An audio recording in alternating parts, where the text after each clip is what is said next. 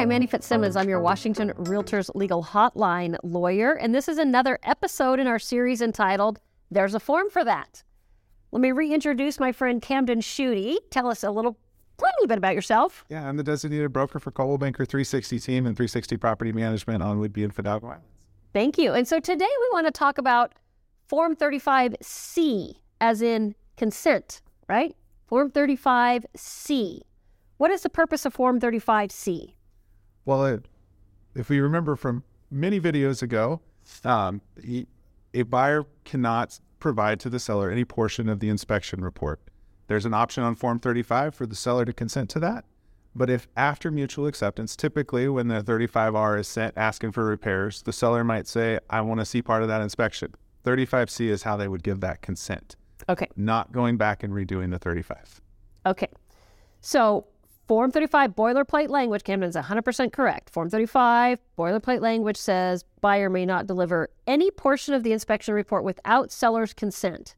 So there is boilerplate provided on the face of Form 35 where seller could mark a box in seller's response back to buyer, either accepting buyer's offer or countering buyer's offer. Seller could mark one of those boxes on the face of Form 35 and at the time of mutual acceptance, the seller would have consented to receive some or all of buyer's inspection report, right? Correct. Do you recommend that sellers mark those boxes at the time of mutual acceptance? Absolutely not. Why would you want to receive any portion of the report? But obviously, we need to talk to our sellers. Sellers may not understand why, but they should not receive any portion of that report. But if they want to, at least wait until they know what they're asking for. Yeah. And just like there's a form for that, there's also a video for that. In a different video or different episode, uh, we, not Camden and I, but we, but we have a Washington Realtors video describing why it is that sellers may not want to receive buyer's inspection report.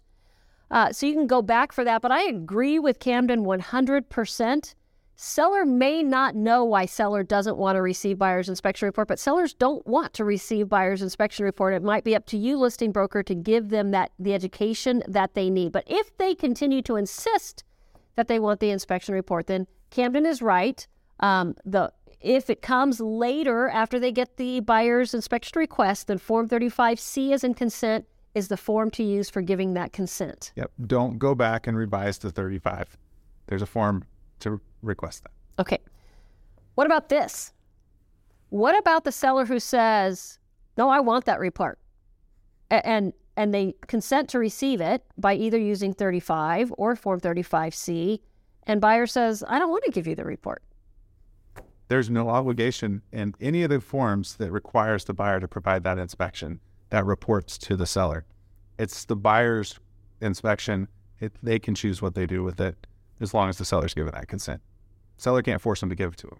I agree 100%. Recent hotline question I received was from a broker who was representing the buyer who timely terminated the transaction using the inspection contingency. Seller refuses to release the earnest money until buyer delivers a copy of the inspection report. That seller's going to lose that earnest money battle. Both brokers, of course, need to advise their clients to seek legal counsel. But if that becomes a litigated matter, I put my money on the buyer on that one. And not only is the seller going to lose the earnest money, but they're going to have to pay buyer's legal fees probably. So, again, in, in that scenario, both brokers should send their clients to legal counsel because the, the facts matter, and that may not be the conclusion for any given um, dispute. But more often than not, sellers, you do not have the right to buyer's inspection report. Listing brokers help your buyer help your sellers to understand that they can make they can request it, they can consent to receive it, but they can't demand that buyer provide it. One more twist. What do you, what about the buyer broker who pre-marks the box on the face of Form 35, marking a box that would have the seller consent, giving the seller's consent to receive some or all of buyer's inspection report as part of buyer's offer. Have you ever, do you ever see that? I don't know that I've ever seen it. I I would think that if I saw that a, a broker's the buyer's broker is probably just being lazy and wants to be able to send a portion of it or copy and paste to the 35R instead of actually writing the language. But that's where you go back to having a conversation with your seller. Maybe everything, all the other terms look good and they don't want to counter and they're okay consenting to that. Obviously, we would advise them not to and have that conversation and educate. But in real world practice, that's a conversation you have to have with your seller and let them make that determination. But I wouldn't I wouldn't check it. I wouldn't advise anyone except that. So again, markets are local. It it it actually surprises me to hear you say you've never seen that. I hear about that often on the legal hotline. I don't think it's an uncommon practice, at least in some parts of the state. Listing brokers, you have to be aware that a buyer's broker, buyer may pre-mark the seller's consent on the face of Form 35. Do not ever help a seller review a Form 35, assuming that you know everything that there is on the Form 35 and you don't need to pay attention to it.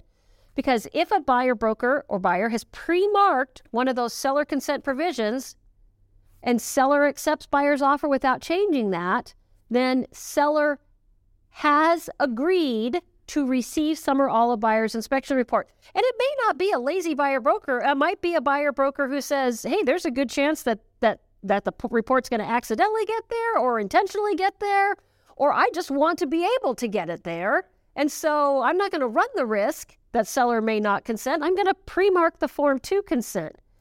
And and there's nothing wrong if a buyer broker gives that advice to their buyer. There's nothing wrongful about that advice. It might feel wrong to in a in a practice area where that doesn't happen and I understand that doesn't happen in a lot of local markets.